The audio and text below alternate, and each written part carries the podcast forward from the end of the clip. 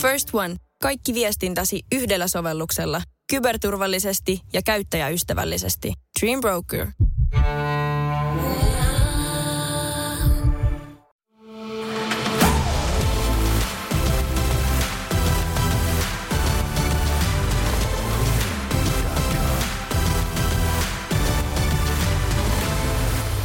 Ikihaastattelussa vuoden urheilija. Tänään vieraanamme on vuoden urheilija 2012 purjelautailija Tuuli Petäjäsireen. Minkälaisia muistoja vuoden urheilijan valinta tuo mieleesi? Hmm, no joo, oikein mukavia muistoja. Kyllähän se on tietenkin semmoinen äh, kunnia, joka, tai tämmöinen niin kuin jotenkin aika, aika iso juttu tulla valituksi vuoden urheilijaksi, että, että, että olin äh, siitä silloin äh, kovin iloinen tästä kunniasta ja sillä tavalla niin kuin, sopivasti myös ylpeä ja toki on, on edelleenkin, että kyllä se on mulle jäänyt ihan mukavana muistona mieleen. Kuinka paljon urheilijoiden keskuudessa keskustellaan tästä vuoden urheilijavalinnasta? Jaa, kyllähän se kerran, kerran vuodessa tietenkin nousee, nousee keskusteluun tämä. Ähm, se on vähän mielenkiintoinen juttu sinänsä, että, että tavallaan niin kuin ehkä jossain takaraivossa kaikilla urheilijoilla voi olla semmoinen, että olisipa makeata tulla valituksi ö, vuoden urheilijaksi, mutta sitten kun se on kuitenkin aika pitkälti semmoinen suhteellinen juttu siihen, että mitä, mitä siinä vuonna nyt on kaiken kaikkiaan sattunut tapahtumaan, niin, niin ei sitä sitten ö, oikein kovin tosi hyvälläkään suorituksella ei mitenkään voi itselleen taata sitä titteliä, että se on niinku semmoinen, että ei siitä sit voi oikeastaan olla, olla sitä mieltä, että, tai niinku tavallaan, että siinä ei ole oikeaa ja väärää vastausta, että, että tota, kenet valitaan. No minkälainen arvostus mielestäsi tällä valinnalla on yleisesti? Kyllä, kai sitä ihan, ihan arvostetaan. Ja tosiaan niin kuin ylipäätään se, että, että tämmöinen urheilugaala nostaa esiin vuoden, vuoden tekoja ja menestyjiä ja näin, niin sehän niin kuin kaiken kaikkiaan ää, tietenkin lisää sitä urheilun arvostusta ja keskustelua urheilun ympärillä, tuo siihen vähän semmoisen erilaisen glamourin sitten siinä gaalan aikaan, ää, että, että niin kuin eihän se kaikki, kaikki huomio tietenkään pelkästään aina kohdistu siihen henkilön siihen urheilijaan, joka sillä, sinä vuonna valitaan, vaan, vaan siellä niin kuin samassa yhteydessä nostetaan esiin sitten myös, myös muita, muita tekijöitä urheilun saralta ja niin kuin urheilun taustoista myös. Etenkin sosiaalisessa mediassa käydään vuosittain aktiivista keskustelua vuoden urheilija-äänestyksestä, välillä ehkä jopa liiankin kiivaasti. Miten koet urheilijoiden suoritusten arvostelun ja vertailun esimerkiksi juuri tuolla sosiaalisen median keskusteluissa, joissa jokaisella tuntuu olevan se oikea mielipide tai vastaus? Mä oon ehkä ollut aika, aika passiivinen ö, osallistumaan ja passiivinen seuraamaan näitä, näitä keskusteluja. Varmasti se lähtee ihan niin kuin sillä tavalla lapasesta helpostikin, että – että se voi mennä monesti tunteisiin, että moni kokee, että se oma laji on, on, on sitten jollain tapaa ylivertainen muihin verrattuna tai, tai tällaisia, että, että tietenkin niin kun, jos, jos näitä keskusteluja lukee, niin hyvähän se on aina osata vähän sitä suodattaa, Öm, mutta, mutta siis haluaisin ajatella niin, että, että se on hyvä, että se herättää keskustelua ja sitten toisaalta myöskin niin, että ei voi niin kuin liian tiukkapipoisesti suhtautua siihen, että siis erilaisten lajien keskenään vertailuhan on aivan, aivan mahdotonta, että varmaan siinä niin kuin tietenkin voi, voi jonkinlaisia suuntaviivoja vetää siitä, että kuinka lähellä ollaan absoluuttista maailman kärkeä tai kuinka, kuinka sillä tavalla niin kuin, ihan numeroina mitattuna, kuinka erinomainen se suoritus on itse kullakin milloinkin ollut, mutta että se, että, että jotenkin pystyisi yhde, yhdellä ainoalla kriteerillä sanomaan se, että kuka on parempi kuin muut, niin, niin ainahan se menee vähän, vähän sitten, tai ainahan se on vähän semmoinen suuntaan antava tota, päätös sitten siitä, että ketä äänestetään. Vuoden urheilijavalinnalla on pitkät perinteet ja valinnan ovat alusta lähtien tehneet Urheilutoimittajan liiton jäsenet, eli urheilun parissa toimivat urheilutoimittajat. Valitseeko oikea taho vuoden urheilijan? Kyllä mun mielestä valitsee oikea taho. Onhan siitä keskusteltu, että pitäisikö urheilijoilla ö, olla siinä joku sanavalta myös. Ja varmaankin se olisi ihan kiinnostavaa tavallaan saada semmoinenkin, ö, semmoinenkin äänestys järjestetty, että urheilijat keskuudestaan. Mutta että mm, jollain tapaa sitten uskaltaisi veikata, että aika monikin meistä urheilijoista kuitenkin sitten kuplautuu aika vahvasti siihen omaan tekemiseen, eikä sitten välttämättä kovinkaan laajalla skaalalla seuraa sitten, sitten ö, koko urheilukentän tekemistä, että sitten toimittajille se niin kuin työ, työ on sitä seurata laajalla skaalalla. Toiset ehkä siinä onnistuu paremmin kuin toiset siinä, että kuinka, kuinka laajasti ymmärtää eri lajeista. Mutta että, että tosiaan työ, työnkuvaan kuuluisi ymmärtää aika paljon kaikesta, niin, niin, niin mun mielestä on ihan oikein odottaa sitten, että toimittajat sieltä saa myös parhaan tavallaan semmoisen oikeimman päätöksen sitten, sitten tota siihen vuoden urheilijaäänestyksen kanssa tehdä. Eri lajien kilpailumäärät, kilpailut ja suoritukset ovat välillä hyvinkin erilaisia toisiinsa verrattuina. Mihin vuoden urheilijavalinnan kuuluisi perustua, eli mitä kaikkea urheilutoimittajan pitäisi sieltä valinnan takaa nähdä? Perinteisesti tai tälleen näin yleensähän siinä on mm, esimerkiksi olympiavuonna olympiamenestys on ö, korostunut aika vahvasti, mikä nyt ehkä on mun mielestä ihan ok. Ja silloin kun puhutaan niin kuin tavallaan ö, yhdestä kilpailutapahtumasta, jossa moni urheilija on ollut mukana ja tehnyt sillä tavalla ehkä vähän helpommin toisiinsa verrattavan suorituksen, että katsotaan, että tuliko, tuliko mitaleita ja minkä värisiä mitaleita, niin silloinhan niitä on ehkä jollain tapaa helpompi sitten laittaa vähän paremmuusjärjestykseen. Sitten jos ei ole ollut tämmöistä yhtä isoa tapahtumaa, niin kuin nyt esimerkiksi korona vuonna 2020, kun ei ollut, Tokion olympialaiset siirtyi eteenpäin ja mitä muuta siellä piti olla, jalkapallo, isoja kisoja ja tämmöisiä isot tapahtumat on niin kuin siirtynyt. Tai sitten jos on ollut semmoisia välivuosia, että ei ole ollut, ei ole ollut olympialaisia eikä yleisurheiluarvokisoja tai tämmöistä, niin, niin silloinhan ei ole semmoista yksittäisen tapahtumaan tuijottamista, vaan pitäisi jotenkin varmaan laajemmin nähdä sitä, sitä mm, kautta, niin kuin kautta vuoden taso, tekemisen tasoa ja tulosten tasoa ja sellaista. Et en, en mä oikeastaan osaa sanoa, mikä sen pitäisi yksittäisenä kriteerinä olla, mutta voisin kuvitella, että jos itse olisin toimittaja, niin, niin olympiavuonna se homma olisi hiukan helpompaa kuin, kuin semmoisena välivuonna, kun mitään kisoja ei ole ollut. No onko mielestäsi toimittajilla riittävästi tietoa eri lajien menestyjistä ja itse lajeista? Eli kuinka paljon esimerkiksi sillä saattaa olla merkitystä, mitkä lajit näkyvät tv eli sataako suosio ja mahdollisesti myös äänet ruutuaikaa saaville urheilijoille ja lajeille? No aivan varmasti silloin merkitystä. Ja äm, tietenkin just pienet lajit, jotka vähemmän näkyy, näkyy valtamediassa, niin on semmoisia, että niihin sitten – ei ole, ei ole toisaalta toimittajien ehkä niin helppo sitten päästä sillä tavalla niin kuin, tai toki pääsee sisään lajin saloihin, jos siihen rupeaa keskittymään, mutta tavallaan sillä niin kuin puolivahingossa lajit eivät tule tutuksi, ei toimittajille eikä toisaalta laajalle yleisölle, niin kyllä se silloin aivan varmasti vaikuttaa siihen urheilijan tavallaan niin kuin tunnettuuteen ja siihen, kuinka suosittu tai tällä tavalla niin kuin tämmöisissäkään äänestyksissä noterattu – sitten urheilija on. Et var, varmasti, varmasti näen kyllä tuon ilmiön, että, että, että isot lajit, jotka kiinnostaa mediaa, kiinnostaa myös kansaa ja sitten toisaalta saa, saa sitten paljon ö, huomiota myös tämmöisissä äänestyksissä. Kuunnellaan tähän väliin yksi klippi vuodelta 2012, jolloin sinut valittiin vuoden urheilijaksi.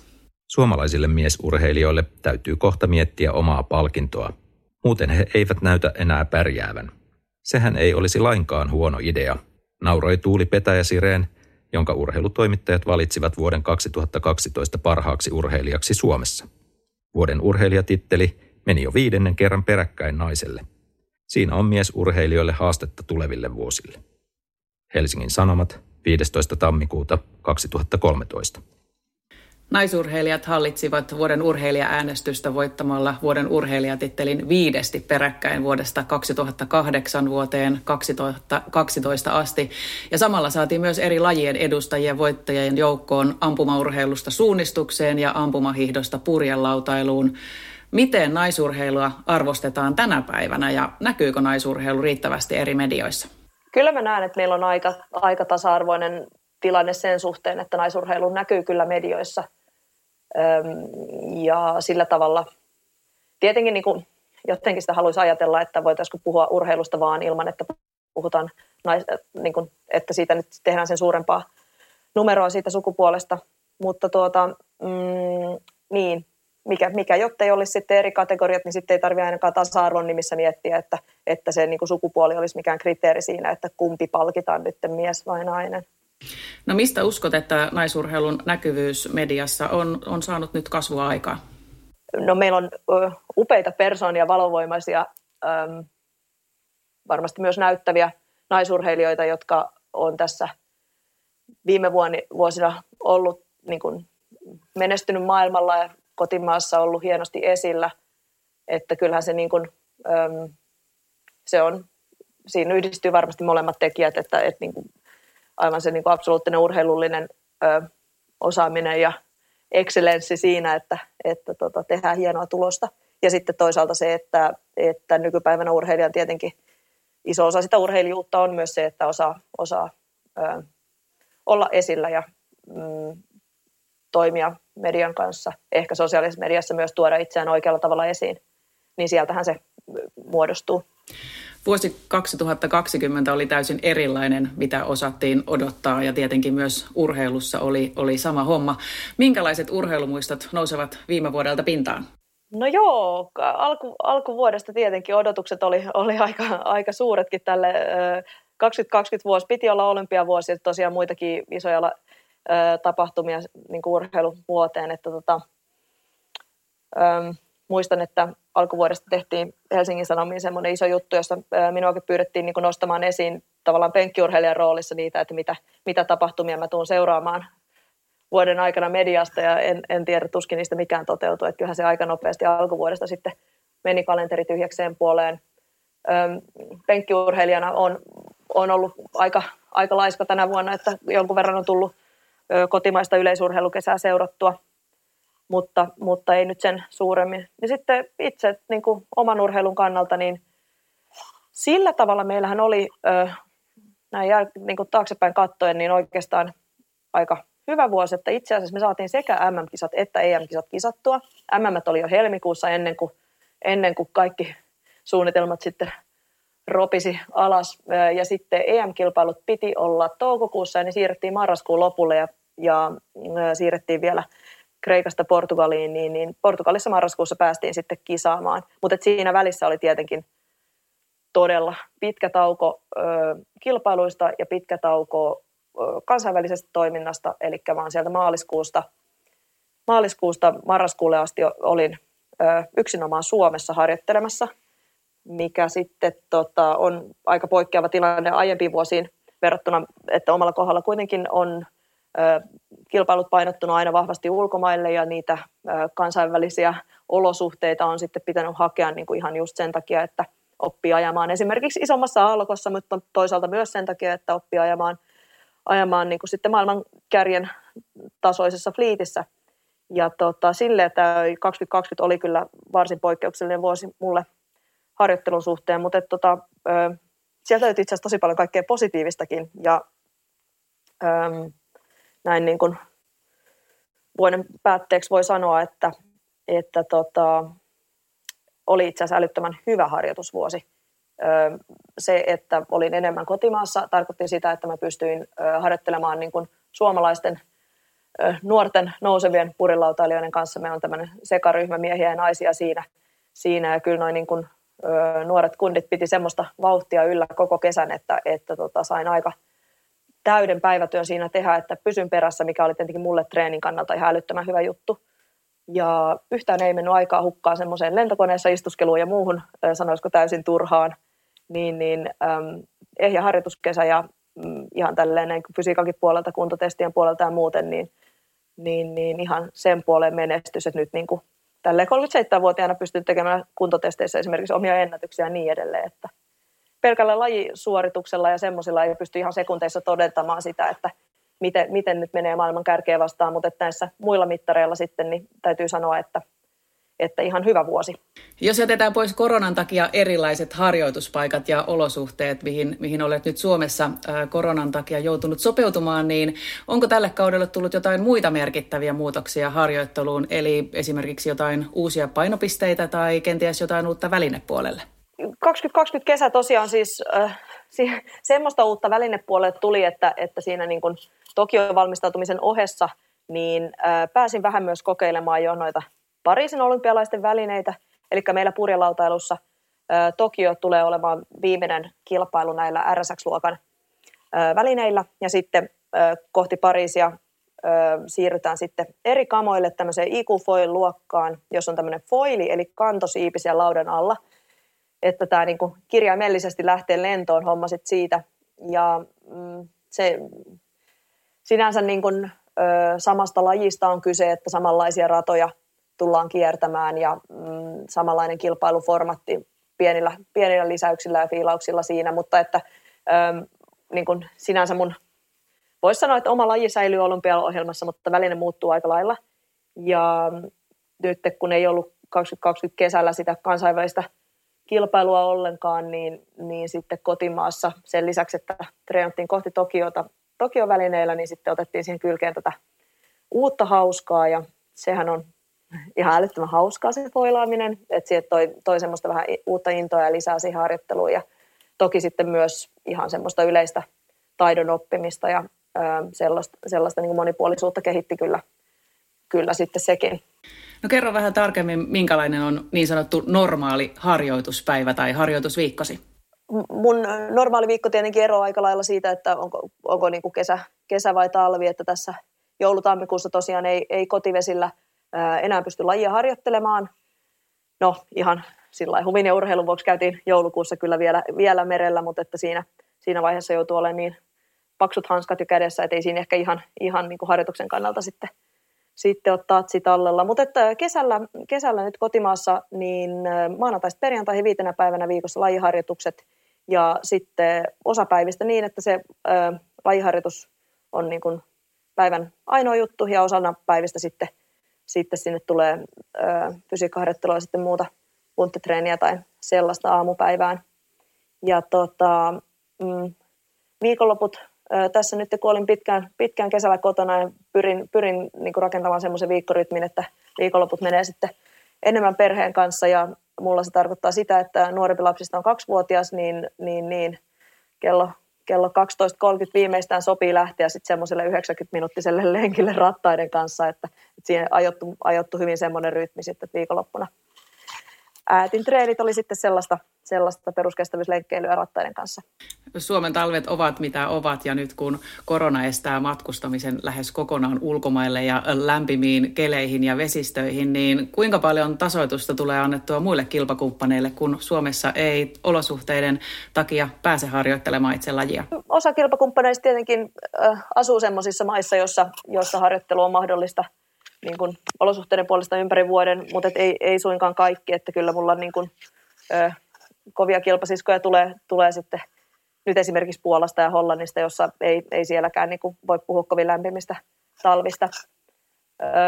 Tämä koronavuosi oli tietenkin sillä lailla meille suomalaisille aika hyvä, että ei, ei tullut tämmöistä niin kuin totaalista lockdownia, kun sitten esimerkiksi Espanjassa, niin ö, vaikka säät olisi sallinut, niin niin äh, hallinto ei sallinut sitä, että, että siellä olisi sitten lajia harjoitettu, että, että sen puolen, tota, no puolensa ja puolensa, mutta että ähm, meille tosiaan Suomessa nyt tulee vähän väkisin taukoa lajiharjoittelusta talvisaikaan sitten sillä tavalla, että kaikki, kaikki niin kuin laji tulee tapahtumaan sitten leireillä. Nyt, nyt vielä vähän, vähän on epäselvyyksiä siinä, että saadaanko kuinka hyvin leirikalenteri tuohon kevät, kevät-talvelle suunniteltua, mutta äh, ihan normaalikin vuonna niin kyllä semmoinen, semmoinen tota, kuukauden puolentoista talvitauko äh, sinne, sinne on tullut, tullut aina, että, että tulee mm, semmoinen tauko omasta lajista ja sitten se, se on äh, oivaa aikaa sitten rakentaa sitä fysiikkapuolta sitten, sitten kotona, että, että tosiaan pieniä tämmöisiä muuttujia tässä nyt on vielä, ei, ei pysty tavallaan liikaa fiksautumaan semmoiseen niin kuin pidem, jotenkin niin kuin liian pitkälle laittaa niitä suunnitelmia tällä hetkellä, että kaikki on suunniteltu kohti sitä olympialaisia, mutta siinä pitää olla niin tämmöinen joustomahdollisuus siinä. Ja sitten toisaalta itse urheilijana on myös nyt mielelläni ottanut semmoisia lyhyemmän aikavälin tavoitteita, että miettii sitä, että mitä, mitä tällä viikolla haluaa saada aikaa ja mitä tämän päivän treenissä haluaa saada aikaa, ettei jotenkin ripusta sitä kaikkea odotusarvoa sinne jonnekin hamaan tulevaisuuteen, joka on nyt vähän hämärän peitossa sitten kuitenkin tässä, tässä tilanteessa vielä. No toki on olympialaiset tosiaan siirtyivät viime vuodelta. Minkälaisia tavoitteita ja ajatuksia niihin kisoihin on suunnattu? Niin, vuosi, vuosi tuli lisää harjoitusaikaa ja mä tosiaan oon, oon nyt mm, tässä näin nähnyt sen ihan hyvänä juttuna mulle, että, että pystynyt niin kuin sillä tavalla ö, treenaamaan hyvin ja, ja ö, ihan siis hyvin, hyvin odotuksin ja innolla sitä. Mä oon useamman kerran käynyt siellä Japanissa jo niillä Tokion olympiavesillä ja sitten on niin kuin kiva fiilis siitä paikasta, että, että mielelläni lähden sinne kisaamaan. Ö, esimerkiksi Rion kohdalta ei ehkä voinut ihan samaa sanoa, samaa sanoa siitä, siitä. mutta tota, kyllä mä, mä näen, että mulla on niinku ihan, ihan nyt että hyvässä vauhdissa tämä homma ja ö, hyvät mahdollisuudet sinne, sinne kympijoukkoon tai vähän korkeammallekin yltää Tokion olympialaisissa. Olympialaiset ovat urheilijalle kuin urheilijalle yksi uran kohokohdista. Nyt se kohokohta siirtyi vuodella eteenpäin. Miten kisojen siirtäminen vuodella vaikutti henkisesti? Mm, olihan se vähän semmoinen niin kuin hetkellinen hölmistyminen, että jos nyt sanoisi niin, että jos tässä maailmassa johonkin on voinut luottaa, niin siihen, että joka neljäs vuosi on olympialaiset, että et eihän niin kuin sille pidemmällä ää, aikavälillä ei, ei nyt tullut mieleenkään, että, että suunnitellaan tätä olympiaprojektia nyt tuonne Tokioon, että se on varmaan 20 tai 21 vuonna, kun ne tapahtui, että totta kai se oli semmoinen niin kuin ihan selkeä, siis ennen tätä pandemiaa, niin eihän nyt käynyt mielessäkään, tätä olympialaisia ruvettaisiin siirtelemään, Öm, mutta, mutta henkisesti, no mulle Tokion olympialaiset on tietenkin jo neljännet olympialaiset, että mm, vaikka ne on mulle iso juttu, ne on tärkeä juttu, niitä kohti mä teen niin kuin kovasti töitä ja olen tehnyt jo monta vuotta kovasti töitä, niin se ei ole kuitenkaan semmoinen jotenkin ö, sellainen asia, joka niin kuin yksittäisenä tapahtumana mitenkään mittaisi kokonaisesti mun urheiluuran merkityksellisyyttä tai, tai sillä tavalla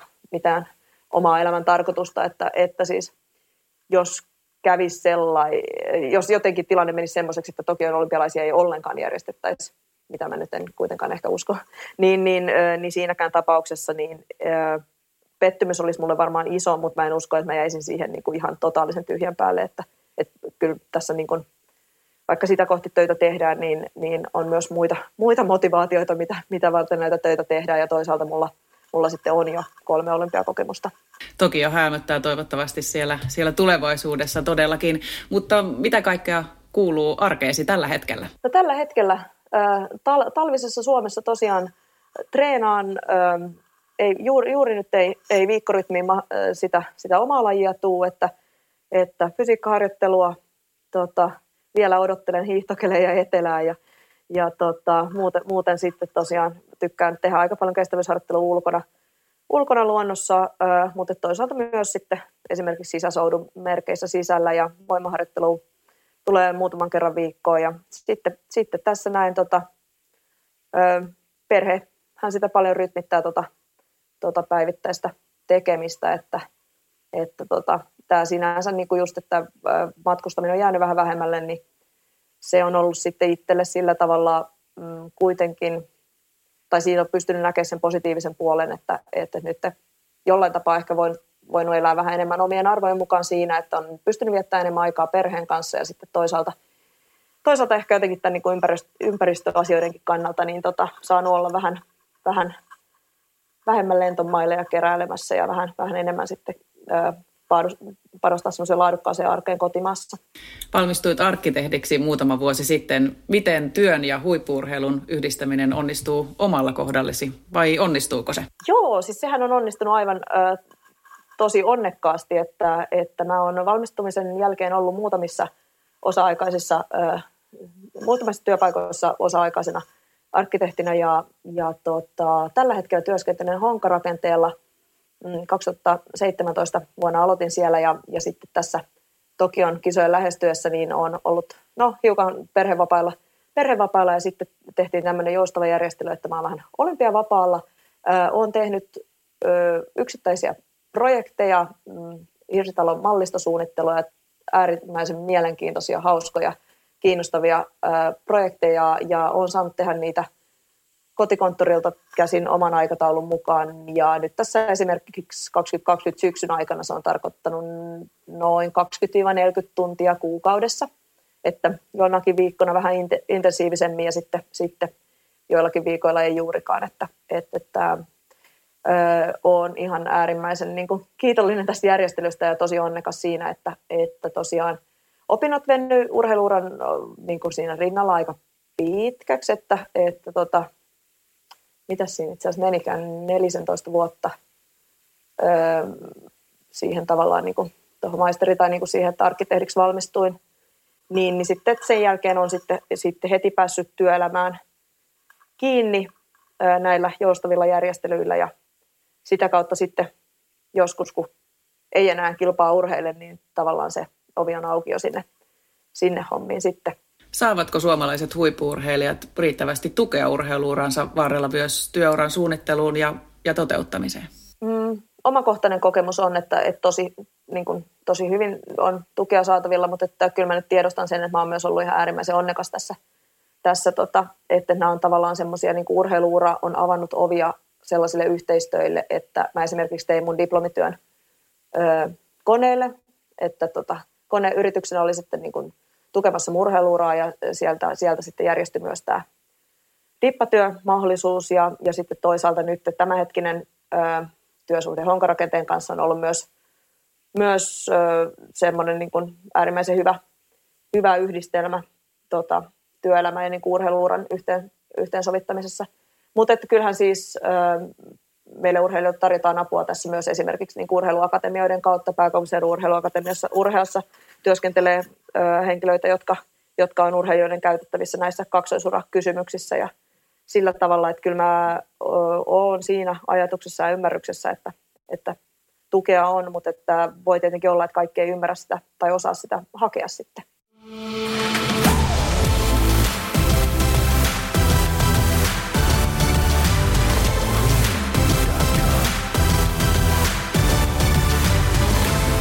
Digihaastattelussa mukana Haagahelia ammattikorkeakoulu. Suomalaisyleisölle mitallit ja menestys ovat urheilun ytimessä. Mitä mitallien ja menestyksen takaa löytyy, minkälaista urheilujournalismi on Suomessa ja mistä urheilijoiden mediasuosio rakentuu. Siitä keskustelemme tänään vuoden urheilijavuosimallia 2012 purjelautailija Tuuli Petäjäsireenin kanssa. Mikä on mieleenpainuvin juttu tai haastattelu, joka on itsestäsi tehty? Joo, mulla ei välttämättä tuossa nyt mielessä semmoista niin kuin yhtä yksittäistä juttua. Ähm, mutta tota, siis 2012 olympialaisiinhan mä kuitenkin sitten ehkä saavuin vähän puskista, vaikka ne oli mulle jo toiset olympialaiset, mutta tälle pienen lajin edustajana äh, ilman, että ennestään oli hirveästi mitaleita, EM-pronssi oli, oli samalta vuodelta, mutta että sillä olin aika, aika tuntematon siinä vaiheessa, niin, niin oikeastaan se, kyllä se ihan niin kuin tämä olympia, Lontoon olympialaisten niin kuin aikaiset kisapäivän niin kuin suorituksesta, kun tuut rantaan, niin siihen niin kuin mixed zoneilla tehdyt haastattelut, niin oli näitä, näitä niin oikeastaan ensimmäisiä semmoisia kokemuksia, niin mm, tavallaan no he, ne kisathan meni ihan älyttömän hyvin ja mä olin tosi mielelläni niitä, niitä siinä niin kuin päivittäin kertailin ja niin kuin jotenkin kaikin puolin meillä oli ihan älyttömän hyvä fiilis porukassa siellä ja se varmasti välittyi semmoinen niin kuin iloisuus sieltä haastattelujen kautta, mutta kyllä niistäkin, niistä jutuista sitten jo jälkikäteen, kun niitä sitten katsoi, ja mun itse asiassa Anoppi keräsi semmoisen upean leikekirjan niistä, niin tota, niitä kun katsoo niitä otsikoita, niin siis kyllä siinä jo tuli semmoinen kokemus, että, että mahdoton millaisia niin kuin, äh, juttuja voi sivulauseista – tai niin kuin, miten urheilijan niin kuin sanomien kommenttien niin sivulauseesta voidaan nostaa jutun otsikoita. Ja silloinhan tietenkin, kun kaikki tietää, että kisat meni hyvin ja niin kuin kukaan nyt ei varmaan hirveästi pahoittanut mieltä, mutta olihan ne aika erikoisia juttuja tietenkin osittain silloin jo kisojen aiko, aikanakin, mitä sieltä revittiin. No mikä on pahin pettymys urheilumedian kanssa työskentelystä? Löytyykö sellaista? Mm, tota, ei mulla hirveästi ole jäänyt sillä mikä yksittäinen juttu harmittamaan. En tiedä, olisiko pitänyt. Kyllähän nyt esimerkiksi mun urheilu, ää, tai tämän vuoden urheilijavalinnan yhteydessä niin jotenkin sitä niin kuin, ö, ehkä sitten oli semmoistakin otsikkoa, että jonkun mielestä valinta ei mennyt oikein tai että siitä sitten niin kuin tuli sellaista, että, että tota, että kun on vaan hopeata saanut, ei ole yhtään mitään edes voittanut ja silti, silti palkitaan. Et en mä, mä, mä, vie, mä en nyt ihan ulkoa muista, mitä kaikkea siellä oli. Ja e, vähän siihen jäi silloin semmoista makua, että, että, tota, olikohan ne kaikki jutut ihan pelkästään niin kuin hyvällä, tai niin kuin se ei ollut välttämättä pelkästään kivasti kirjoitettuja, mutta tosiaan mä en, en mä kaikkea sitten varmasti lukenutkaan, että, että tota, silloin 2013 tammikuussa, kun tämä urheilugaala oli ja siitä vuoden urheilijan valinta, niin mä muistan, että mulla oli suunnilleen seuraavana aamuna sitten lähtö jonnekin kisareissulle, jossa mä olin sitten ihan hyvän pätkän kuusi viikkoa reissussa tai jotain, että en, en jäänyt hirveästi niin kuin kotimaahan kattelemaan sitä jälkipyykkiä. Ja se oli ehkä omalla kohdalla ihan hyvä juttu. No minkälaista kaiken kaikkiaan urheilujournalismi Suomessa mielestäsi on? Eli esimerkiksi minkälaisia juttuja sinusta on tehty oman lajisi parissa? No paljon tietenkin on sitä semmoista niin kuin tulosuutisointia, mutta ehkä mielenkiintoisempaa niin kuin itselle, jos ajattelen, kun itse niin kuin luen, luen juttuja muista urheilijoista, niin kyllä ne on niin kuin ne tarinat ja niiden tarinat niiden tekojen taustalla ja semmoiset vähän syväluotaavammat jutut ehkä, ehkä kiinnostaa. Ja it, itsellä kanssa on semmoisia juttuja tullut ihan hyvin, hyvin moni toimittaja on halunnut sitten vähän, vähän enemmän taustottaa sitä, että, että jollain tapaa mm, laji ei välttämättä ole semmoinen kaikille niin, niin tuttu tai kiinnostava, että, että meidän olisi hirveän mielekästä lähteä tekemään haastattelua siinä, että, että vaikka millä puomipituudella mä missäkin olosuhteessa lähden vesille tai tämmöiselle, että eihän se niin ole se, se, se ei ketään, ketään varmasti kiinnosta. Ja se, että jos me ruvetaan jostain purjetrimmeistä hirveästi sinne selostamaan, niin tuskin niistä kukaan, kukaan niin kuin suuresti sitten – silti viisastuu, että se on ihan, ja tämän ehkä on ajatellut niin, että omalla kohdalla just sen takia, kun laji ei nyt ole semmoinen koko kansan laji, niin sitten, jotta siihen tulee sitä vähän enemmän koko kansan tartuntapintaa, niin sitten just se, että on, on tuonut haastattelussa esiin sitten myös tätä omaa kaksoisuraa, arkkitehdin urheilijan töiden yhdistämistä ja, ja sitten tavallaan niin kuin on ollut myös ihan luontevaa mulle, mulle sitten vähän myös tuoda esiin niin kuin sitä perheellisen perheellisen ihmisen urheiluuraa ja sillä tavalla, että no vaikea sitä olisi tietenkin ollut piilottaakaan, että, että kuitenkin tässä kaksi lasta synnyttänyt, niin se on varmaan, varmaan sitten vähän väkisinkin tullut, tai siis että ei sitä masua ihan helposti ole saanut piilotettuakaan.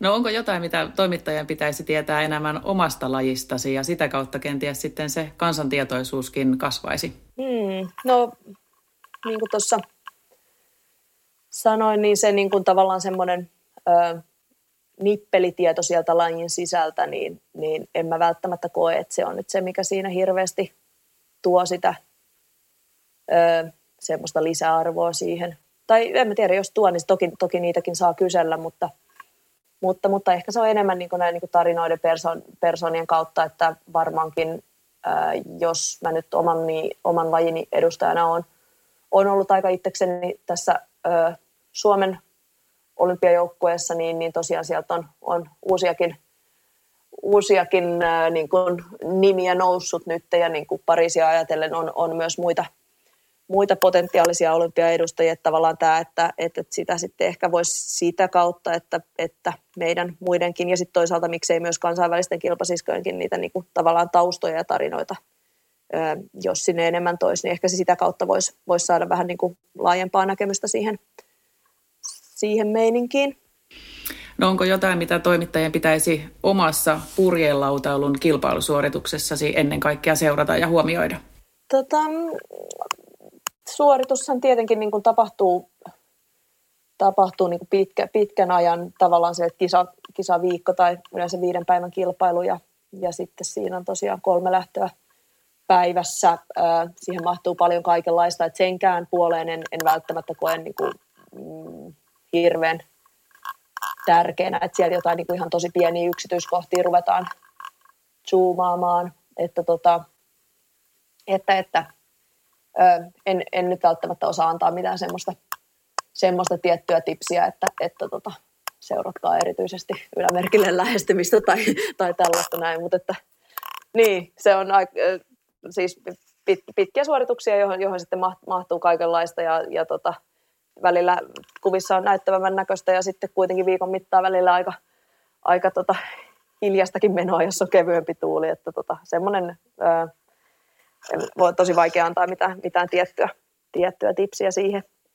Onko urheilujournalismi Suomessa riittävän kriittistä tai analyyttistä ja löytyykö kriittisyyttä myös purjehduksen uutisoinnista?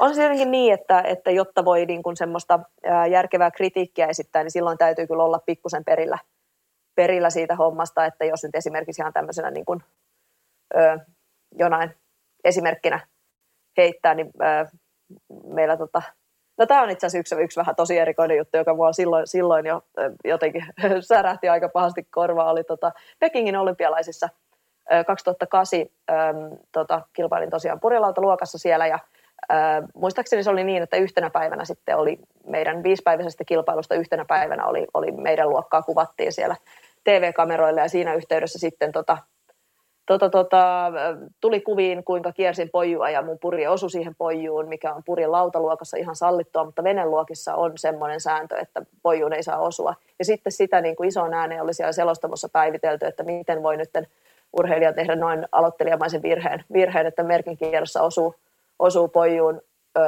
siellä niin ö, tietämättä, että purjelautaluokassa itse asiassa säännöt ei, ei sitä niin kuin semmoista niin, niin tiukkaa kiertoa, ole, tai niin kuin säännöt sallii sen, että, että niihin saa törmäillä just niin paljon kuin haluaa, että eihän se tietenkään kannata törmätä niin kovaa, että kaatuu tai mitään tällaista näin, mutta että just se, että jos nyt haluaa, haluaa jotain, jotain tietynlaista yksityiskohtaa suorituksesta lähteä kritisoimaan, niin sitten varmaan kannattaa olla sen verran perillä, että ymmärtää sen, että, että oliko siinä jotain sääntörikettä tai mitä, mitä sitten.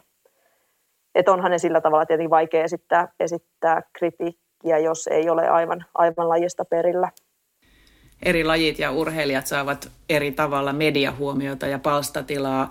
Mistä mielestäsi jonkin lajin tai urheilijan mediasuosio rakentuu? Riittääkö siihen pelkkä menestys?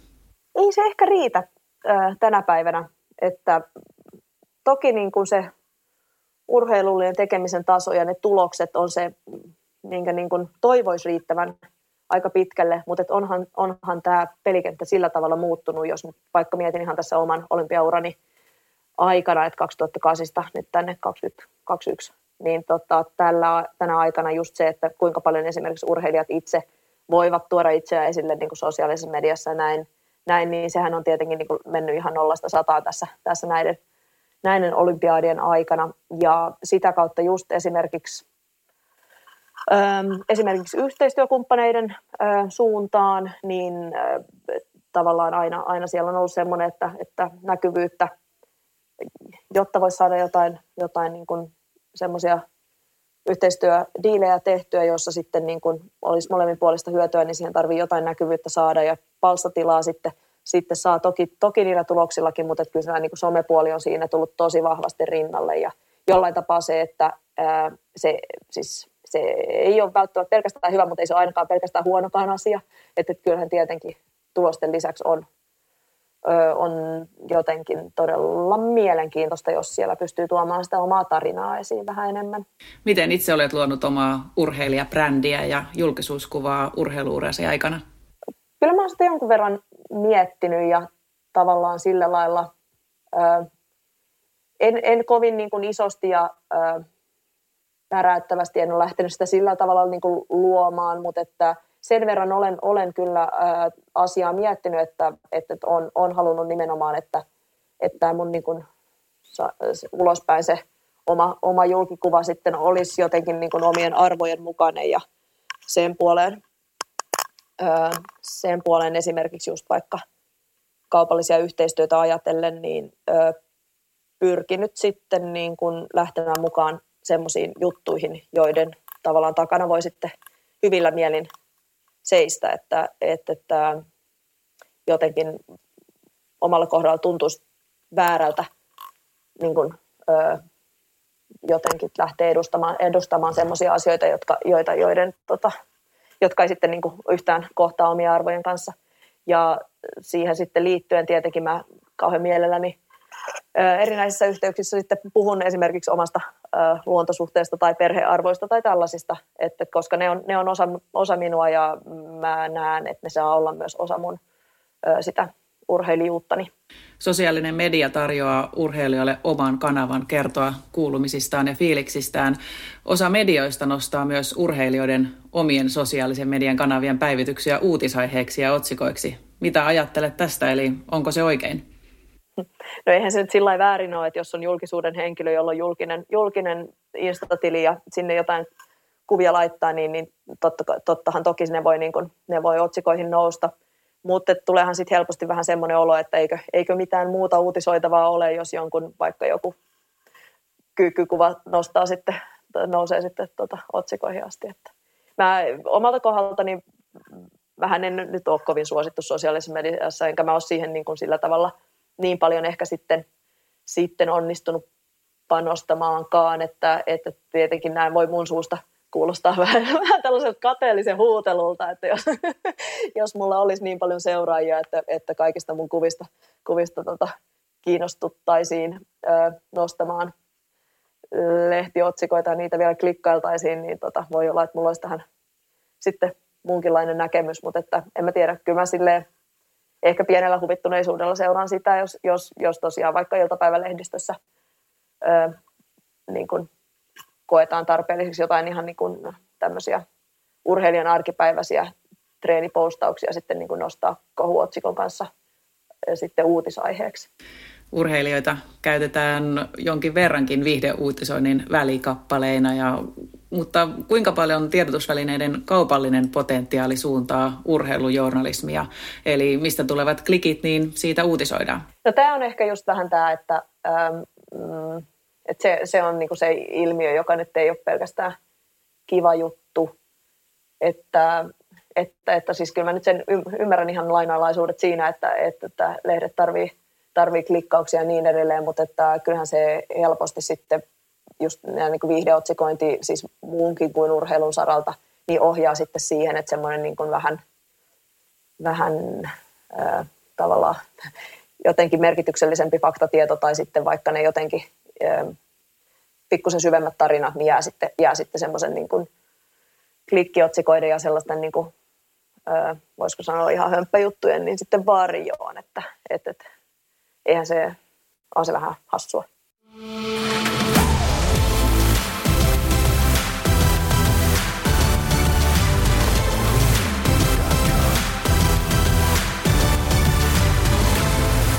Haastattelussa Tuuli Petäjä Sireen. No oletko itse saanut huippuurheilijana mediakoulutusta, eli kuinka paljon esimerkiksi lajiliitto on tähän panostanut? Joo, onkohan meillä ollut jotakin. Tota, kyllähän niin kuin olympialaisiin valmistauduttaessa aina olympiajoukkue on perinteisesti ollut mun mielestä noin vuotta ennen, ennen kisoja, niin on, on niin kutsuttu kokoon ja niissä yhteyksissä sitten on ollut monenlaistakin infopakettia ja siellä varmasti jonkunlaista mediakoulutusta ja sitten just ihan yksittäisesti olympialaisiin liittyy tietenkin sitten ö, rajoitteita siitä, mitä urheilijat saa sanoa ja miten, miten tota, kaupallisissa yhteyksissä ei saa olla esillä kisojen aikana. Ja niin kuin näitä juttuja on kyllä käyty, käyty läpi, ähm, mutta, mutta mm, varmaan olisi voinut enemmänkin olla. Et omalla kohdalla mä oon aina kokenut niin kuin melko luontevana sen, että on, on niin kuin äänessä ja vastailee kysymyksiin. Ö, toki pystyn myös olla hiljaa ja välillä on ihan mielellänikin hiljaa, mutta tota, ö, mä, niin kuin mulle, mulle median kanssa työskentely ei ole ollut mikään semmoinen suurempi mörkö tai peikko, että, että tota, jos se olisi kovasti tuntunut semmoiselta ylimääräiseltä stressiltä ja kuormittavalta hommalta, niin mä olisin varmaan sitten hakenut siihen itse ehkä aktiivisemminkin sparrausta. Et, mutta et tietenkin siis tämän, niin kuin tämmöisen, tämänkin verran julkisen ammatin kautta, niin siihen tulee sitä, sitä tota, esiintymistä väkisinkin mukaan, niin onhan sekin semmoinen osa-alue, jossa – jossa voisi olla ihan mielekästä itseään kehittää ja sekin olisi varmasti semmoista kokemusta, jota pystyisi sitten myöhemmin työelämässä hyödyntämään myös, että, että tämmöinen niin kuin itsensä ilmaiseminen ja, ja puhujana kehittyminen niin voi, on niin kuin yksi juttu, mikä, mitä urheilija voi urheilla, urheiluurastaan saada ja sen, sen voi niin kuin muille elämän osa-alueille sitten kantaa. No onko jotain, mitä esimerkiksi purjehtijat itse voisivat tehdä näkyvyyden eteen? Mm, no kyllähän siellä tietenkin niin kuin oman, oman, oman somen kautta ö, voi, voi tuoda, tuoda esiin sitä, ö, taustoittaa tavallaan niitä, niitä suoritukseen johtavia ö, esimerkiksi juttuja sillä tavalla, että jos meidän, meidän laji on tosi vahvasti olympiakeskeinen niin, että median kiinnostus on suurinta joka neljäs vuosi ja tavallaan niin kuin niitä, kisatapahtumia, per, normikisoja ei välttämättä niinkään paljon seurata, mutta että sitten just niin kuin kohti olympialaisessa tämä kiinnostus kasvaa, niin, niin se, että mitä siinä tapahtuu sitten näissä vähemmän seuratuilla ajanjaksoilla, niin sitä pystyy sitten, sitten tietenkin itse tuomaan esiin. Ja sitten mm, toisaalta myös kyllähän esimerkiksi meidän tämän hetken maajoukkuepurehtijoista monet on sitten sillä tavalla niin kuin aika aktiivisia, aktiivisiakin verkostoitujia sitten muiden lajien urheilijoiden kanssa ja näähän on myös kauhean kiinnostavia juttuja tietenkin, jos, jos, jos pääsee vähän semmoista niin kuin poikkitieteellistä poikkilajien yhteistyötä työtä tekemään ja sitä kautta sitten varmaan voi saada myös uusia avauksia siihen, siihen että miten, miten meidän lajia tuodaan esiin. Korona-aika muutti tietenkin myös urheilujournalismia. Mitä uutta se kenties toi urheilujournalismiin, kun ei ollut tuloksia ja tulosurheilua, josta uutisoida? Ehkä se just vähän se, että, että ei, ei ollut niitä perinteisiä kisaraportteja niinkään, niin se sitten mahdollisti vähän enemmän sitä niin harjoittelun ja sen tekemisen raportointia. Että kyllä muistan lukeneeni, lukeneeni tota, kiinnostavia tota, pidempiäkin artikkeleita tämän vuoden aikana. Että se, on, se on oikeastaan semmoinen tosi mielenkiintoinen juttu, juttu ja uskoisin, että myös laajemmin, laajemmin sitten tätä kansaa kiinnostaa kyllä. Mitä medioita itse seuraat? No kyllähän mä ihan tälleen tota, päivittäin luen siis Hesaria ja näin, näin tota, telkku nyt ei ole hirveästi auki. Silloin tällöin tietenkin saattaa, saattaa viikonlopulla olla jotain, jotain tota urheilulähetystä siellä vähän taustalla, mutta kyllä se hyvin äkkiä vaihdetaan ryhmähauksi vielä toistaiseksi meillä. että tota, sillä vähän, vähän, vähän vaihtelevasti seuraan, seuraan tota telkkarin puolelta mitään. Mm, mä aika paljon kuuntelen niin kun, itse asiassa kuuntelen podcasteja, no äänikirjoja myös, että et vähän mulla on semmoinen niin aika päivittäinen iltarutiini kyllä, että siinä vaiheessa, kun lapset on mennyt nukkumaan ja on se niin kuin tunnin siivoustintti, että saa tiskit tiskattua ja pyykit pestyä, niin siinä vaiheessa mulla on usein, usein sitten napit korvilla ja saatan, saatan kuunnella esimerkiksi urheilulehdeltä olen kuunnellut niin kuin äänen luettuna näitä, näitä tota, lehtiä ja tämmöisiä. Mm, tavallaan saanut vähän semmoista, semmoistakin sitten ää, taust, taustatietoa sinne, sinne itselleen, mutta aika, aika laiskasti mä seuraan mediaa. Ja sitten, no tietenkin se sitten sillä tavalla kupliutuu siihen, että mitä, mitä oman ö, somekaveripiirin kautta sitten jaetaan juttuja, niin sitten niitä, niitä tavallaan helpommin sitten eksyy lukemaan. Ja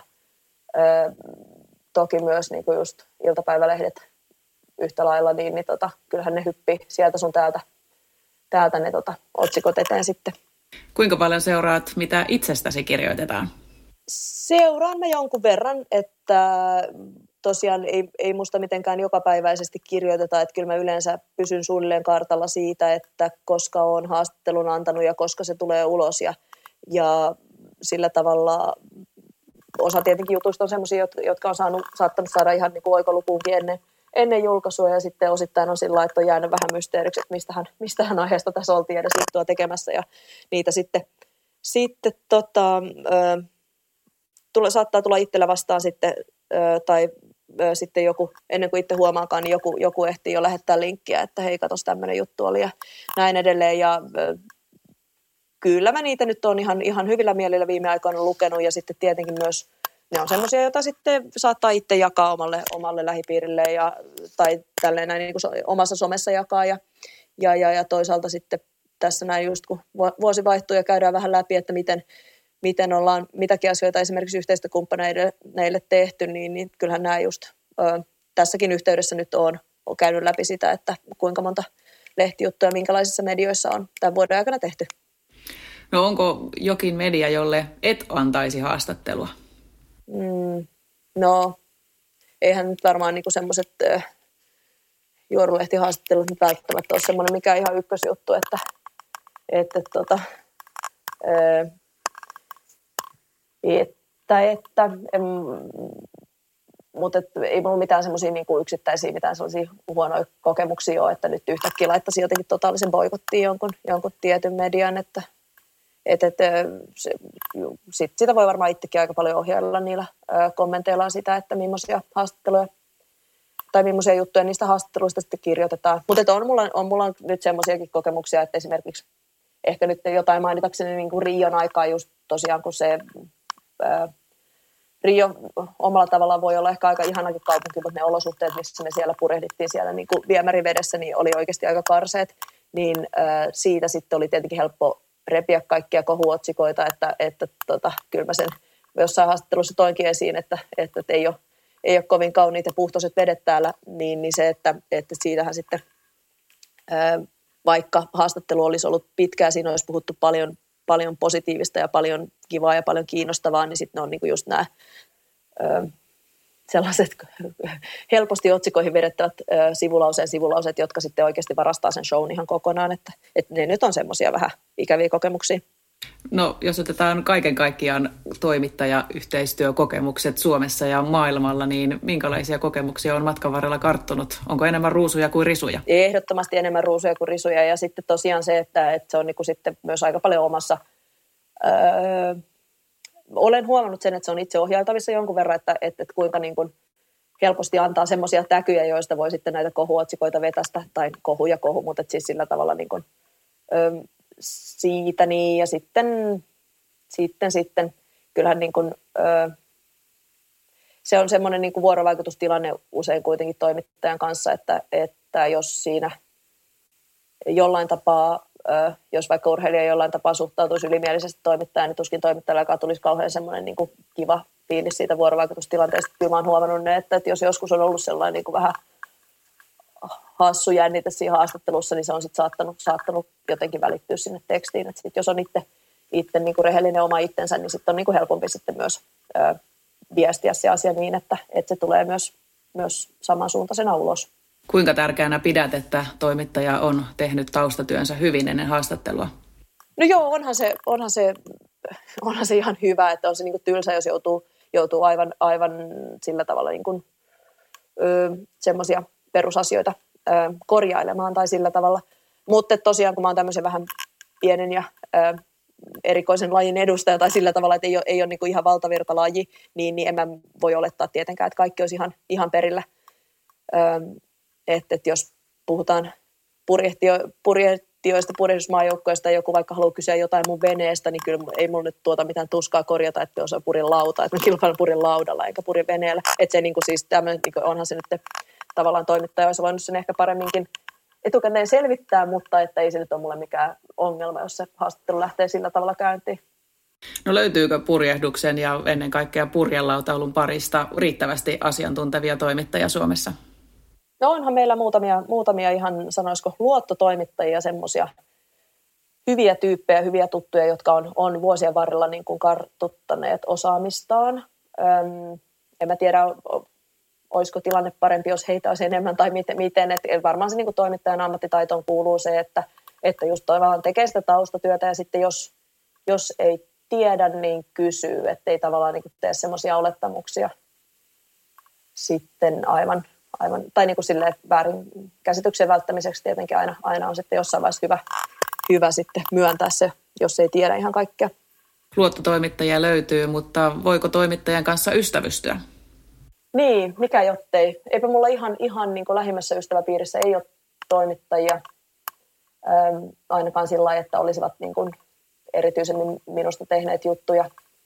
Mutta tosiaan kyllä niin kuin, ö, nyt nämä muutamat toimittajat, ketkä on enemmän purjehdusta seurannut, ne on saattanut sitten olla myös reissulla mukana. Ja, ja tota, no esimerkiksi Yleltä Smolanderin Riikan kanssa meillä on ollut ihan äärettömän hauskojakin reissuja, koska hän on, hän on tota, ollut, ollut sitten maailmalla purjehduskisoja seuraamassa ja, ja sillä tavalla, niin tota, vaikkei nyt si, si, siinä määrin niin kuin ystävä, että nyt välttämättä muuten, muuten näin tota, törmäisi, niin kyllä se on aina tietenkin helpompi antaa haastattelu sellaiselle toimittajalle, jonka, jonka sitten pikkusen jo tuntee entuudestaan. Hikihaastattelut kuuluvat perinteisesti urheiluun ja suorituksen jälkeiseen aikaan. Mitä ajattelet hikihaastattelujen merkityksestä?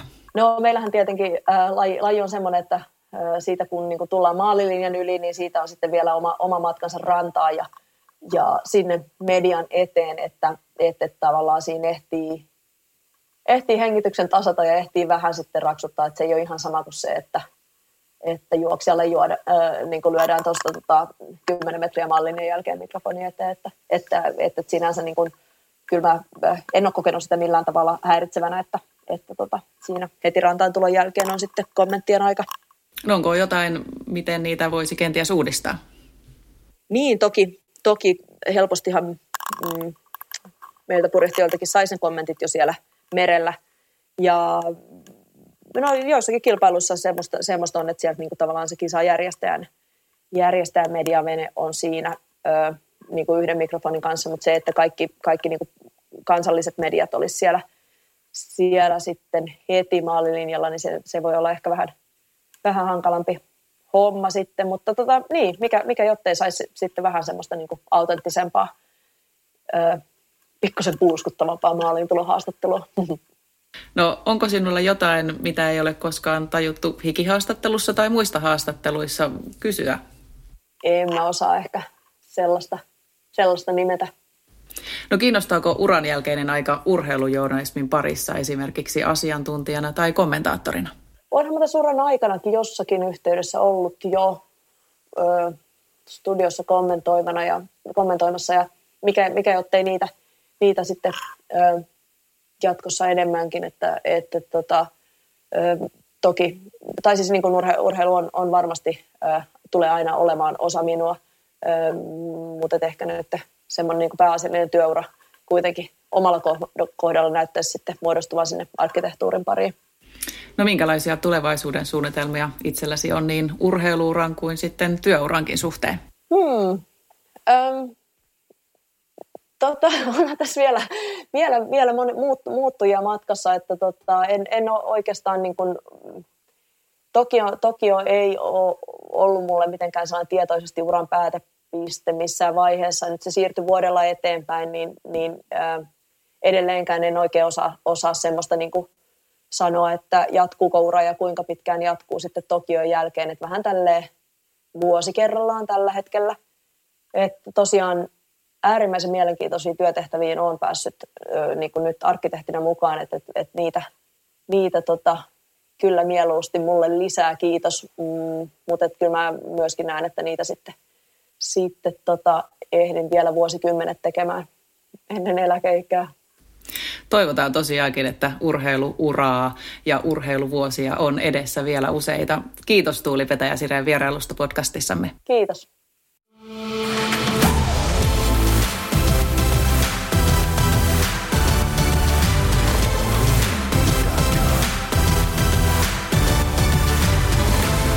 Digihaastattelussa mukana Haagahelia ammattikorkeakoulu.